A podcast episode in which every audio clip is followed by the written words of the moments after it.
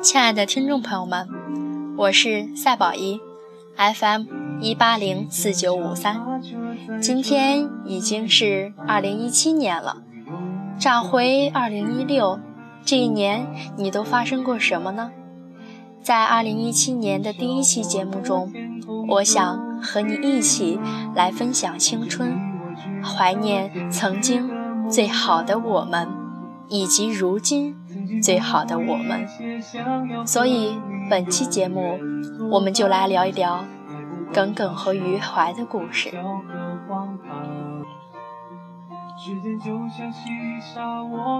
他叫耿耿，名字取的是他妈妈和爸爸的一个字，只不过他们在他五年级的时候就离婚了。那年中考非典。让他一个没有考进过全班前三的人，却考进了全校第三都没有考进的重点高中振华。当耿耿去看红榜分班情况的时候，被一个男生撞哭了。那个男生道了歉，然后那个男生看着红榜，笑着说：“你看，我左边那个叫耿耿。”跟我连起来就是耿耿于怀嘛。他说：“我就是耿耿。”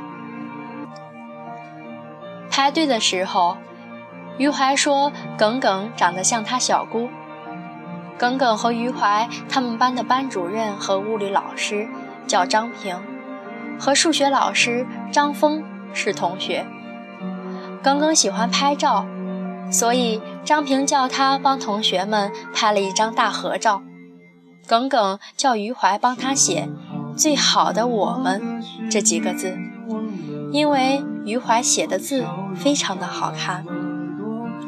调座位的时候，余淮说他要跟耿耿坐，耿耿说他愿意。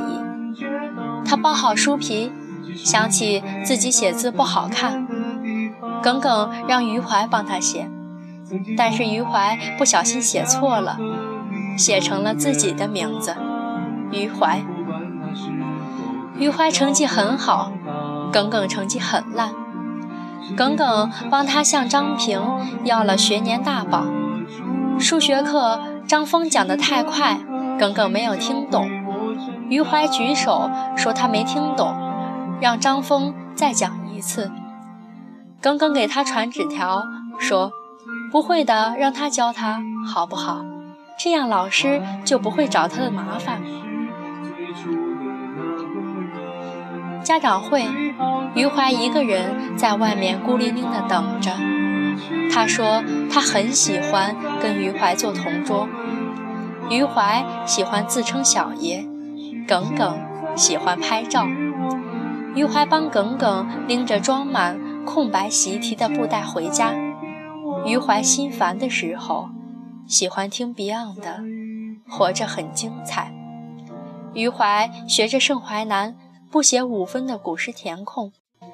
上数学课，耿耿在睡觉，余淮脱下外套给他盖上。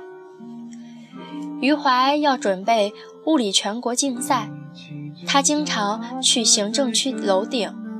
他说在行政区楼顶大喊几声，而且对他说。你要继续的崇拜我。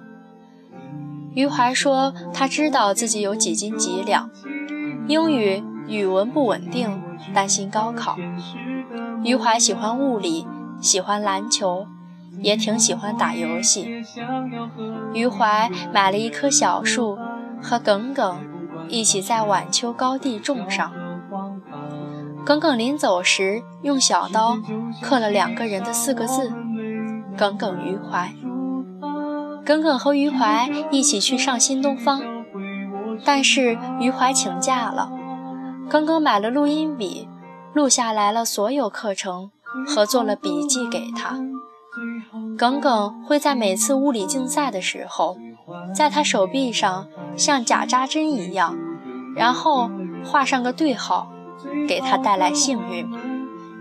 他说他想上清华北大。然后去美利坚读博士。高三的最后一次竞赛，余淮对耿耿说：“这三年算是白费了。”余淮得了第二名。毕业高考完，他们打算一起去对答案。耿耿为了余淮，放弃了文，继续和他学理。耿耿迟到了，手机没电关机了。余淮没来，他打电话。余淮没有接。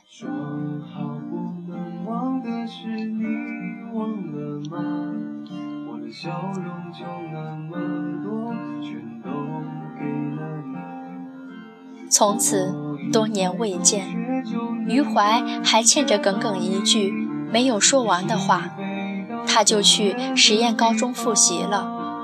余淮要考清华北大，耿耿给余淮发的最后一条短信是：“我在晚秋高地。”发完手机就关机了。余淮没有来。耿耿大二的时候勉强答应了一个学长的告白，因为他们是一个轮滑社的，不过只是持续了一个星期就结束了。耿耿给他写了很多信，发过很多短信，但是余淮换了手机号码。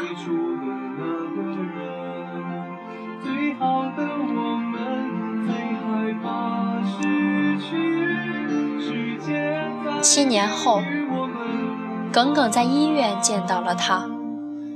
余淮的妈妈得了尿毒症，而且已经换过一次肾了。他爸爸也是一身的病，他说他想把自己的肾换给他妈妈，但是被拒绝了。然后找到了匹配的肾，花光了大半的积蓄。为了他妈妈，他也没有去清华。见到后，一起去吃了兰州拉面，耿耿吃不完了，余淮不嫌弃的帮他吃完了。余淮留了他的电话，余淮承诺他会去他的拍摄场地看他，打电话问他地址，他没有问，到了当天才想起来，所以打电话问公司的人，知道他在哪儿吗？前天他妈妈病危，昨晚才脱离危险。余淮已经两天没睡了。余淮去了耿耿那里休息，他在沙发上睡到了十点半。耿耿不敢打扰他，但是耿耿看到了黑色衬衫下遮住的手臂上的黑字，他看见了，是对号，是他以前经常为他画上的对号，纹到了手臂上。余淮醒了，耿耿为他煮了一碗水饺。他看见有红白机，就要和他一起打游戏。他说他经常在美国和林阳夫妇打。耿耿说他爸妈还没陪他一起打到 BOSS 就离婚了。耿耿说他很想有个人陪他一起打到最后。余淮说他陪他打。真的就打通关了。余淮说：“小爷说陪你打到通关，就一定能做到。”余淮说：“他也只能做到这儿了。”耿耿关掉了电视，客厅没开灯，他突然扑上去，双手扣住他的脖子，用力地吻住了他。第一秒，余淮闭上了眼睛。扣住了他的后脑勺，然而第二秒，余淮狠狠地推开了耿耿。耿耿说：“他看到了他的纹身。”余淮说：“纹身就是为了给自己带来一点幸运，这能代表什么？”耿耿愣住了。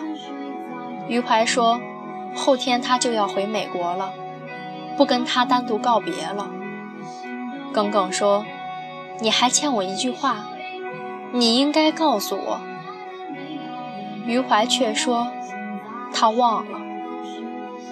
我们以前没可能，现在更没可能。之后，耿耿和余淮又见面了。余淮说：“我去找过你。”其实，余淮跟班长打听过耿耿。余淮在耿耿的宿舍门口等他回来，却看见他和一个男生牵着手，划着旱冰回来。他说。看他挺开心的，就足够了。耿耿问他：“你以前喜欢过我吗？”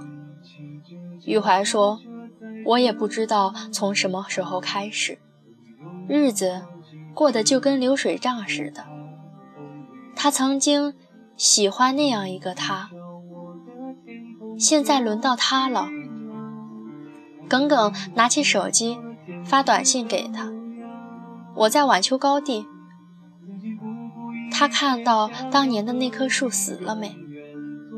他突然从背后说：“没死呢，上个星期还来看过。”他指着小树说：“看我旁边的那个人叫耿耿，跟我在一起刚好是耿耿于怀。”他笑着看他说：“我就是耿耿。”最好的我们，中间隔了一整个青春的，就是耿耿和余淮。最好的我们，最害怕失去，世界在变，与我们。如果你看过关于耿耿和余淮他们故事的这本书，我相信你一定知道，他们中间其实发生了太多的曲折。而今天的节目只是讲了个大概，但是我想怀念那个最好的耿耿和余淮。观众朋友们，我是赛宝仪，在新的一年里，有一句话我想送给大家，就是。绵延的城市什么都有，唯独没有尽头。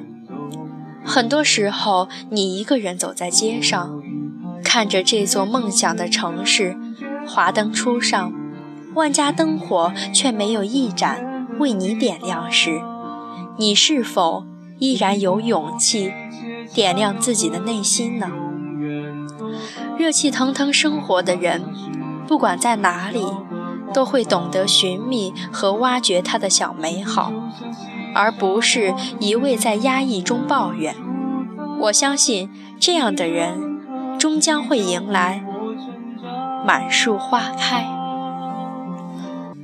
所以，在新的一年里，我希望你也是不在一味的压抑中抱怨自己，而是在生活中努力的寻找。或者挖掘他的小美好，不管在哪里，都热气腾腾的生活。本期的节目很短，但是我想让你永远做最好的自己，和身边的人做最好的我们。我们永远在青春，我们永远活在青春里，我们就是最好的我们。